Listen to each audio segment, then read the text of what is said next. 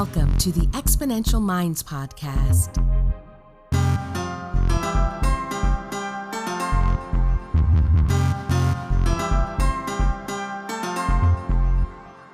The research, development, launch, and growth of new technologies is creating incredible momentum in the modern world. Join futurist Nikolas Badminton as he talks with the innovators and the exponential minds that are tackling some of the biggest problems and creating solutions that are propelling humanity to the next level. Hello and welcome to another episode of the Exponential Minds podcast. My name is Nikolas Badminton. I'm a futurist. I help my clients look out 5, 10, 20 years into the future.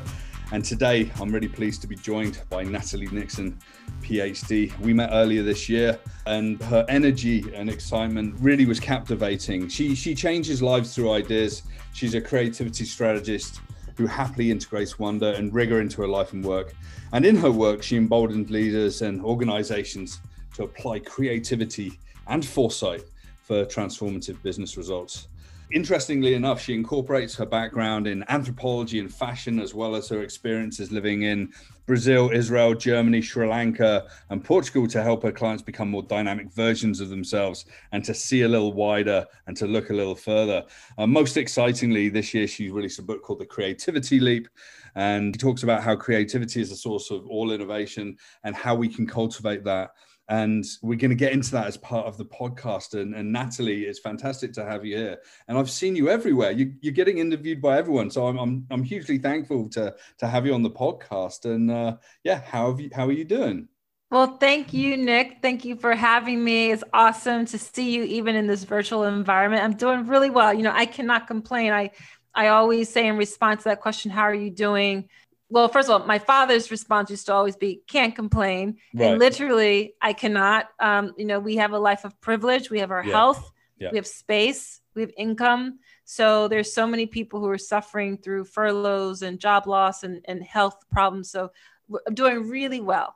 That that's perfect. And and as we do on the podcast, you know, you, you you're obviously in, in quite the stride in your professional career and and and you're very notable out in the world and and speaking to amazing people like John Maeda and, and others about creativity and design.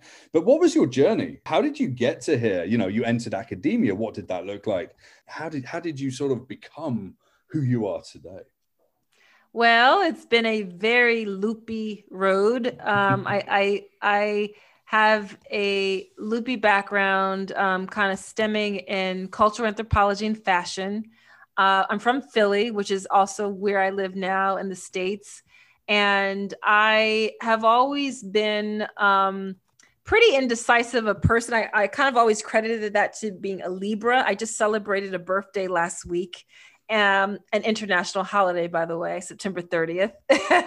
and um, you know, I I very indecisive and struggled for a long time, especially in my 20s and even been into my early 30s with kind of getting um, implicit or direct messages that I had to choose, you know, a lane, I had to choose my silo, my specialization. And one of the reasons I, I loved cultural anthropology is that it equipped me with a way of understanding problems in society through what I call the worm's eye view. And what I love about fashion is this capacity for reinvention.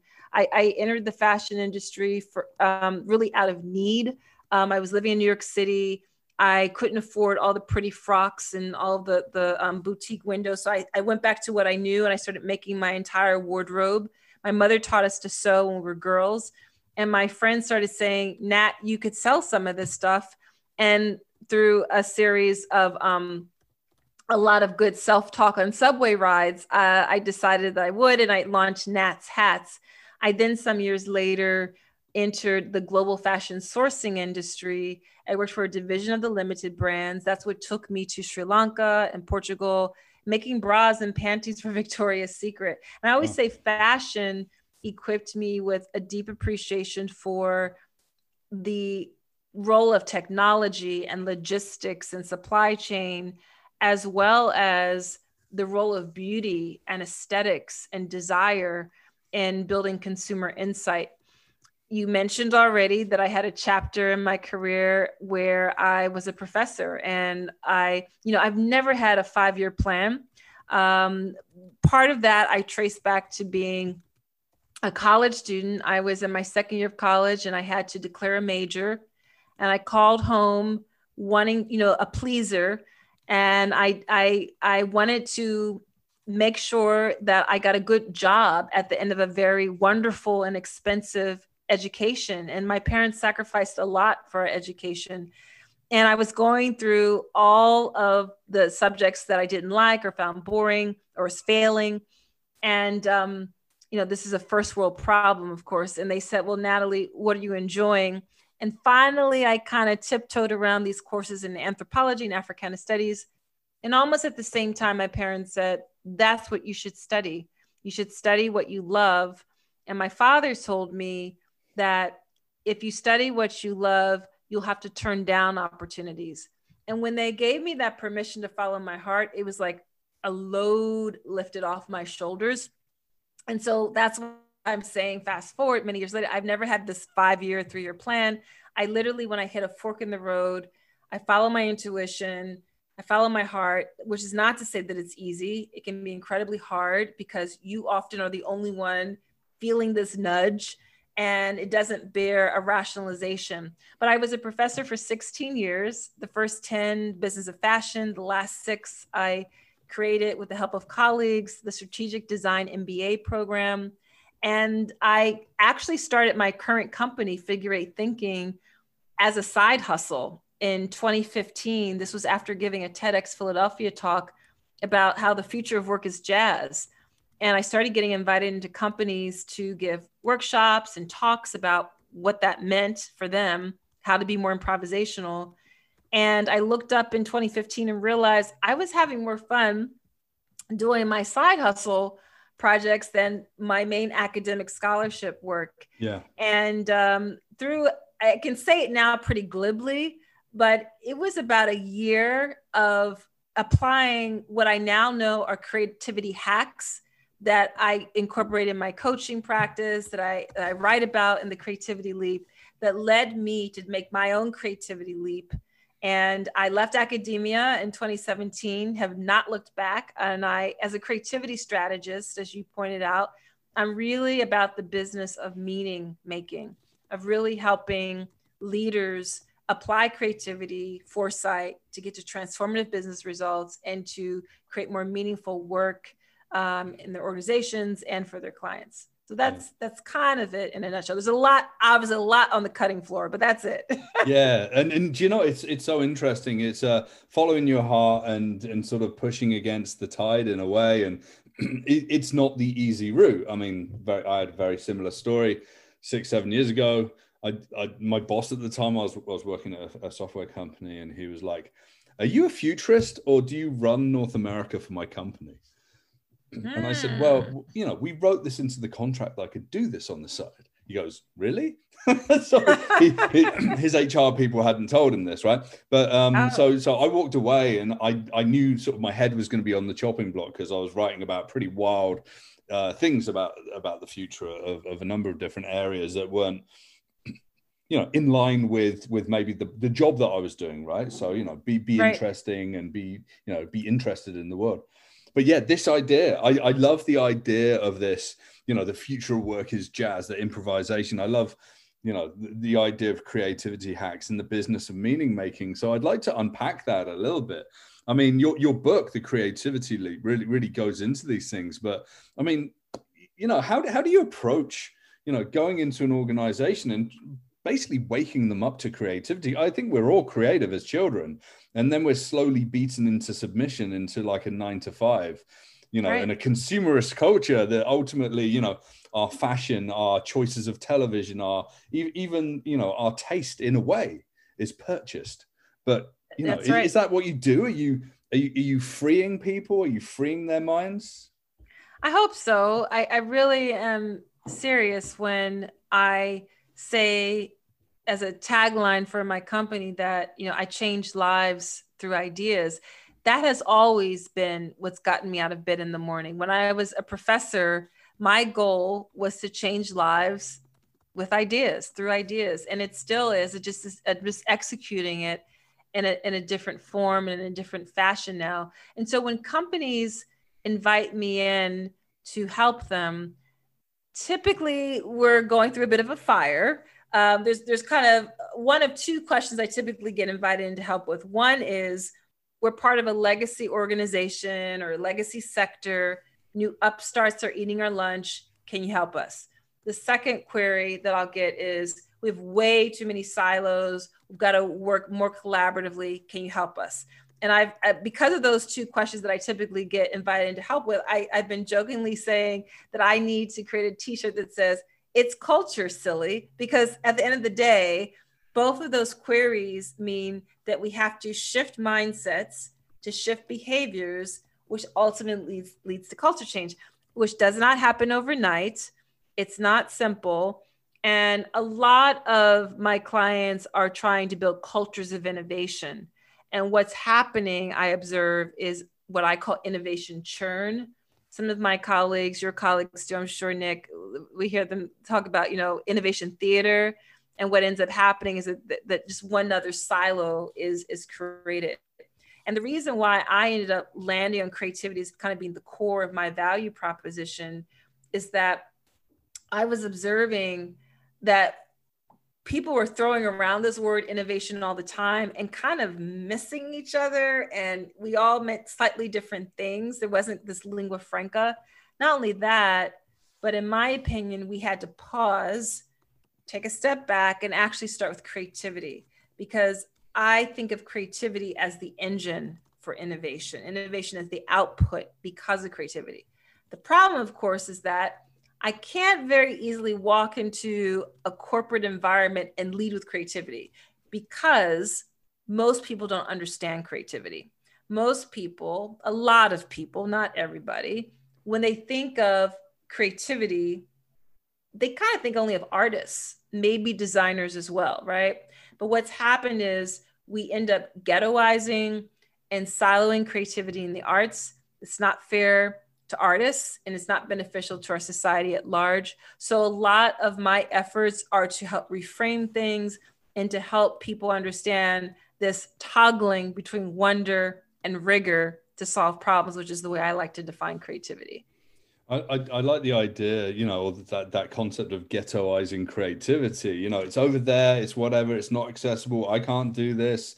You know, it, it's like if you look at some of the most creative people that I I sort of hold, hold up there, um, Basquiat, Jean-Michel Basquiat, right?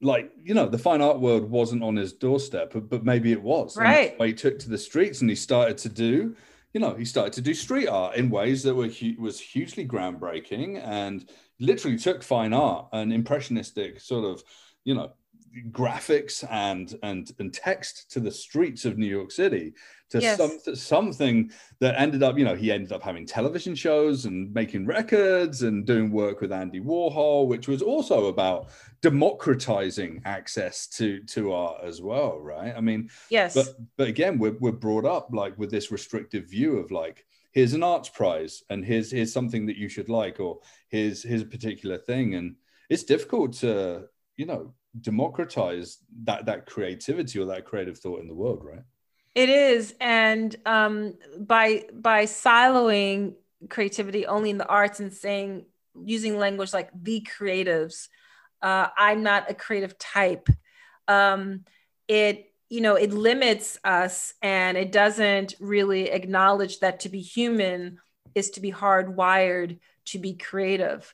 And so I, it's really important for me that I, I kind of interrupt that sort of thinking, that more of us do interrupt that sort of thinking, because the most incredible scientists, the most talented engineers, the most incredible entrepreneurs, plumbers, farmers, teachers are super creative.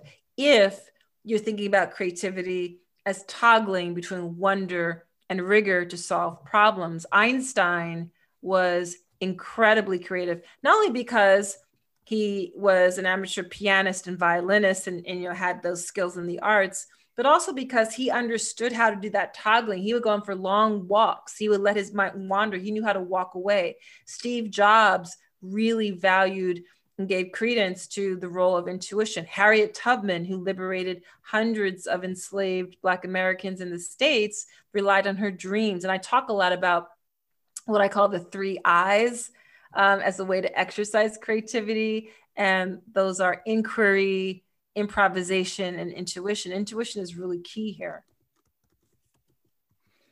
it's interesting um, that, that we, we we look to these people and that liberation. I completely agree. And I, you know, as I as I wander around the world, you talk to accountants and farmers, you talk to people. I mean, who's been inspired by a business plan? No, but really, really, really, right? And this was this was this is like the steve jobs thing right? I mean he came in and his focus was to provide tools for creatives whereas someone like microsoft and ibm was focused to create productivity for businesses. And that was that was a different thing. Um one day when i really i really realized what what apple had created it happened about 10 years ago and i was in vancouver and uh, i was i was in a part of town and I saw someone, you know, normally you know when when IT people have to go from office to office, you see them that they've normally got a stack of old PCs and monitors, you know, on a trolley, and they're going across the pavements and it's rattling away and, and whatever. We've seen that tons of times in the cities that we live in. This person had wrapped their Apple Mac, you know, one of the desktop Apple Macs, in a blanket and was carrying it like a child.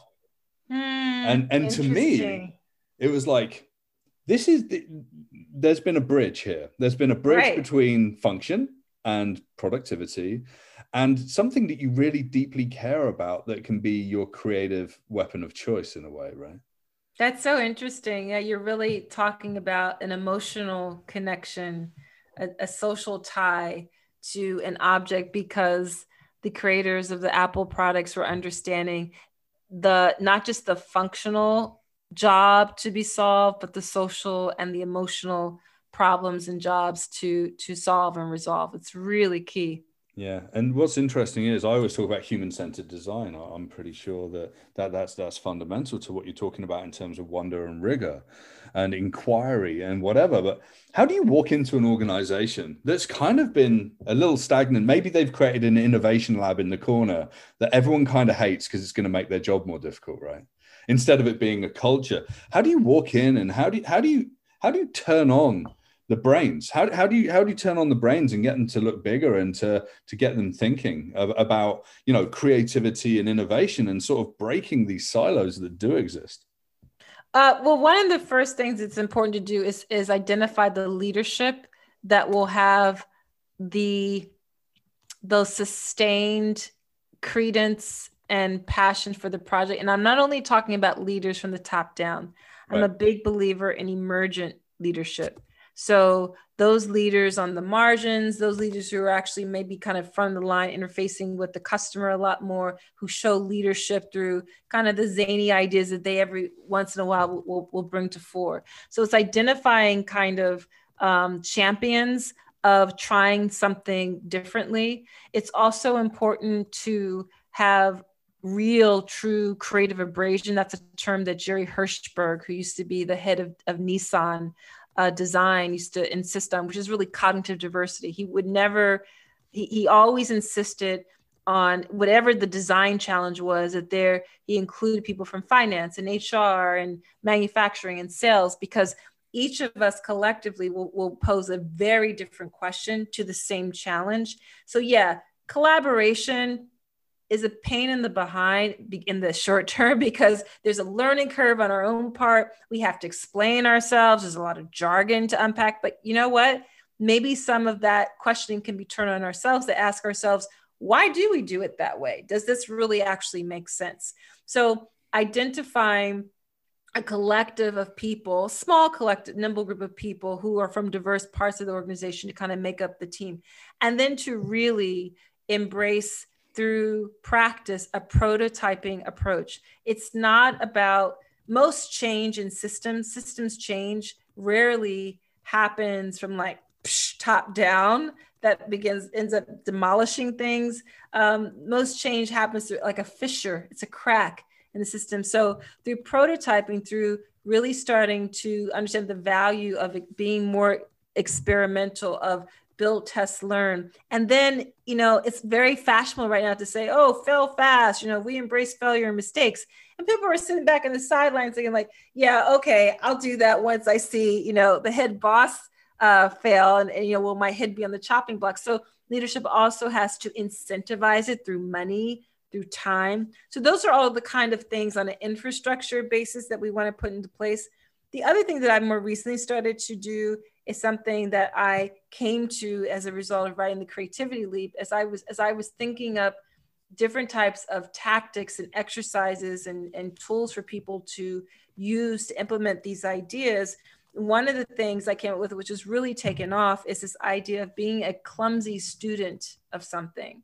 And so I, I have been jokingly, half serious, half jokingly saying, we have to stop showing up to work in drag. We have to start allowing our full human selves to show up because most of the time, most people who, who worked with me in, in an organizational environment, you know, know Nat's greatest hits, best of, you know, we're always in a kind of a, a performative role.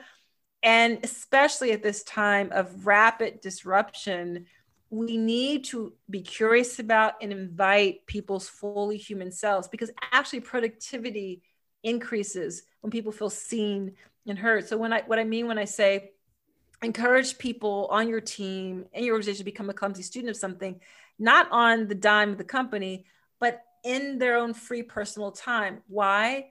When we are clumsy students at our avocation or hobby, whatever we like to tinker around on, that's activating very different neurosynapses that we can then bring to fore in our daily work. So, for example, although I studied dance since I was four years old, I studied Horton Technique Modern. I think it's because I was so atrociously clumsy. My mother says she did it because she observed me always mimicking her in my playpen as she was trying to exercise and lose her, her baby weight. Um, whatever the case, I love dance. I've been dancing for years. But right now, I'm a clumsy student of the waltz, the tango, uh, ballroom social dance, um, foxtrot. I actually have a lesson this evening. And what that does for me is several things. A, it cultivates a tremendous sense of humor about myself. B, I'm always practicing those three eyes I mentioned. I have to be very curious. I have to learn how to frame questions differently to different instructors. If I even if it's with the same instructor, it didn't land in a way that I, I still I still don't understand the concept or the movement.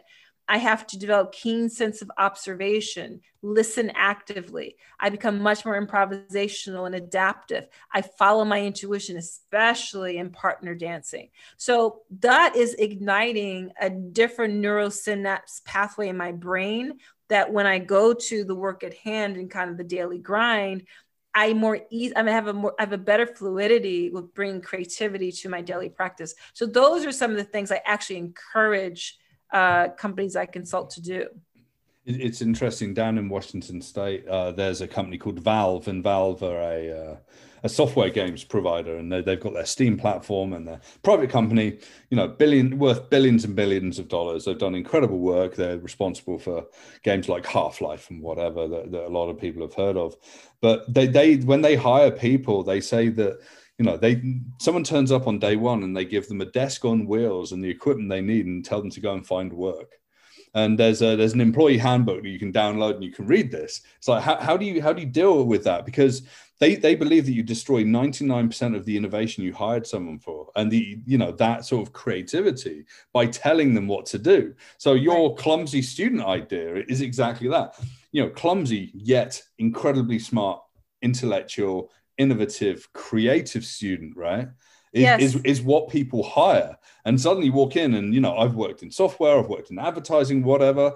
And the first month is this like free form and it's amazing. And then people start telling you what you can and can't do, how to operate, how to speak, how to dress.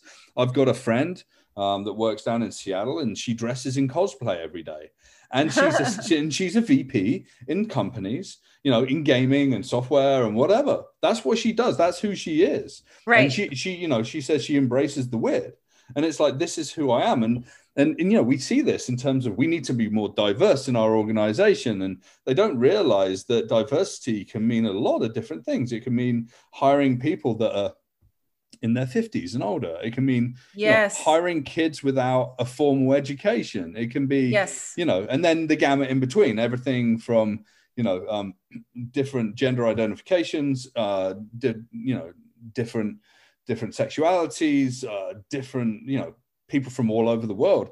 I mean, you know, who's a good example of a company that's really sort of kicking ass and, and sort of, mm. you know, who would you hold up there on the pedestal or, you know, sort of who's on the way to, to, to get in there?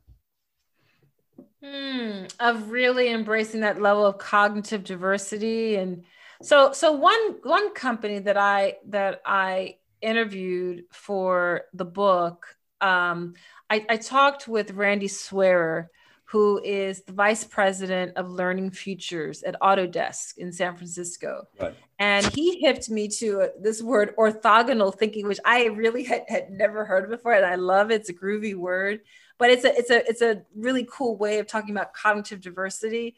And they intentionally try to disrupt themselves by a hiring people from all sorts of backgrounds and sectors to kind of have sabbaticals with them to ask very different zany questions. They have people from the AFL CIO, they have former generals, they have PhDs in anthropology and astronomy, right? To really push the needle on helping them frame and reframe questions differently. They also, on a regular basis, hold summits. Um, so they're hiring for it and they're also figuring out more structural ways to, to have that sort of uh, diversity built into to the ways that they work.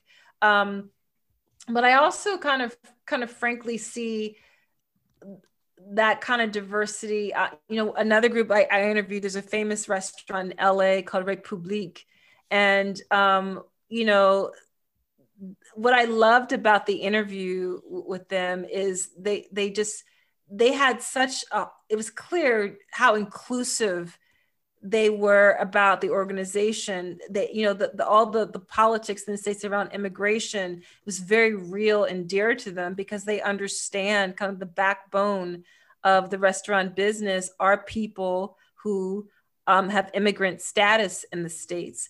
But the ways that they um, do their lineups before each shift and they incorporate play. Um, they are ethnically diverse. They are diverse on a, on a class, socioeconomic class basis. Those are just a couple of examples that come to mind. Yeah, it, it's interesting. I saw Van Jones uh, speak on stage about sort of creativity and the new world of work, and this was a couple of years ago. And Van Jones, I think he's based down in Oakland, and he's got some foundations down there, and he's helping kids sort of get get connected out in the world and sort of bring people up from uh, you know, from the streets, as it were. And he says, you know, we he lives like 30 kilometers away in Oakland from like some of the wealthiest companies in the world, and he can't build a bridge. It's almost impossible to build a bridge into those organizations. I've got a friend uh, who works in Google, um, and he's he's like the head of an entire area. I'll, I'll, I'll withhold the information, but like um, he uh, I went to school with him. We kind of screwed around. Um, we didn't really leave school with anything. Uh, I eventually went to university and I followed a more traditional route into work. You know, get your degree, go to work, do the things, change jobs, yada yada. And he went off and he lived in a squat and and he worked with rave crews and wrote music and wrote dance music in the UK. And then he ended up in like Berlin and and Switzerland and and now he's like the head of this entire discipline that's going to change the world at Google. And um, people are like, yeah, what college did you go to? And he's like, what? And and we we forget that that talent you know talent isn't defined by degree it's not defined no. by it, it's like the, the, those who wander tend to learn and those is yes. wander with an a and wonder with an o right um yeah. the, the wandering yeah. and the wondering you know yes really good but you know to break out that gravity of expectation of of work and and whatever it's really really hard and it's doubly hard in an organization right? I mean autodesk is amazing. Re- republic you know it's a, it's a, it's a, it's a restaurant. Noma the the you know notably in quotes the best restaurant in the world. What did they Mhm. do? In what did they do as part of the you know COVID nineteen response? They got rid of their entire menu and just did the best burger in the world. And they've got queues queues around the block for three hours a day to get a burger and a beer. And their business is thriving and surviving. And it's ultimately uh, the result of a creative moment that they had uh, with the context of where we are. And you know, it's a creative moment that could literally come from any one of their staff, right? Right, exactly. Yeah, it's it's um it's interesting how how often we tragically conflate and I'm saying this as, as a former professor for 16 Yeah. years. I, I I'm I've never been a proponent of thinking that um you know a four-year college degree is is the key to success. Um it, it it's enlightening and helpful to some, but not for others. I mean, especially if you think about the way if there's a bell curve in the way people learn, we teach to a sliver of that. We don't Right. teach to kinesthetic learning. We don't teach really to visual learning. We don't teach to not enough at all to experiential learning. Um, I'm not even talking about the cost of entry, the barriers of entry related to cost. Um, so being able to learn by doing, I actually think that fundamentally is how most of us do learn. And I, when I give a lot of my talks, I point out these signals in the landscape that I observe about how the Gen Zs and the Centennials have really started to begin to question the ROI of higher, educa- of higher education in America, the model that exists of Sage on Stage, and um, for some really valid reasons. And, you know, I think it would be interesting for us to have the bravery to explore um, kind of more hybrid models, more interesting partnerships, more fluid ways of, of, of looking at kind of hard knocks, real world experience that can't, you know, can cannot be replaced. I mean, we learn, let's face it, all of us learn the best from our mistakes. We learn when we just mess up, we fall flat on our face. It's so painful or it's or slash enlightening we know what not to do again. We know absolutely what to do again. Um yeah it's it's it's it's it's, it's a bit um narrow when we when we, we create these. I guess we think it's a more efficient way. We can kind of separate the wheat from the chaff but um are we really truly going to be able to innovate if we don't have diverse perspectives in, in the problem solving process Yeah, and we're kind of at a reckoning right now. Yeah, I mean, we're what seven months into a global pandemic, um, you know, and we've watched our political leaders. Uh, the the solution was to shut everything down, or to ignore science, or you know, and everyone's kind of fumbling around. You know, it's like it's it, it's like that. I'm gonna I'm gonna go back and use what you what you talked about the clumsy student boy Yes. has the world been run by clumsy students right? And and like you know the pandemic sort of made the clumsy student metaphor come alive. I mean no one i mean you me anyone like we'd never ever dealt with this. I never even spoke about pandemics and i'm a futurist.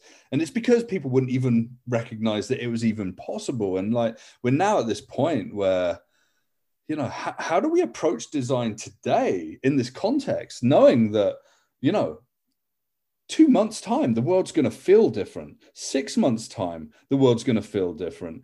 18 months time you know this constant change like change is happening faster. I think it was something cr- incredible. It's like um disney plus right? Great. Okay disney plus goes online. They hit their four year target in eight months. You know Mm. people are suddenly flocking into digital. 1.6 trillion minutes of mobile usage this year people are online people are trying to get connected. We're on zoom we're chatting right? I'm i'm i'm over on the west coast and you're, you're in philly. And you know but what do we do? I mean how, how do we how do how do you activate people to say okay here we are today. Yes we got to think about creativity and innovation. Yes we have to be clumsy students. But how do you how do you really help people shape the future from today?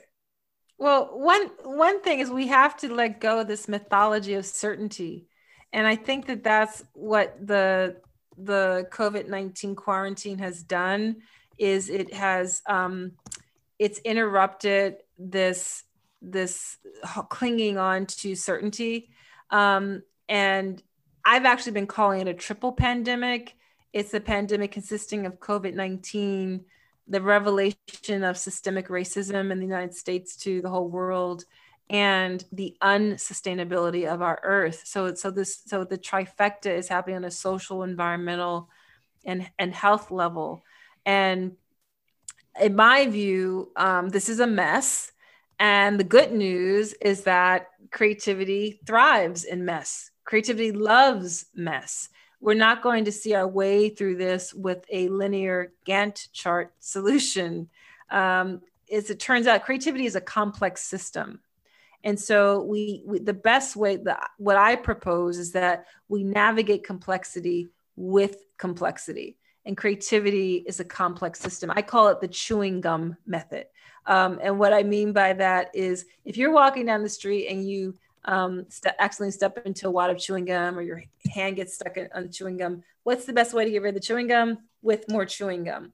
Um, what's the best way to navigate complexity is with complexity. And so it's an invitation really for people to start to exercise the creative competency.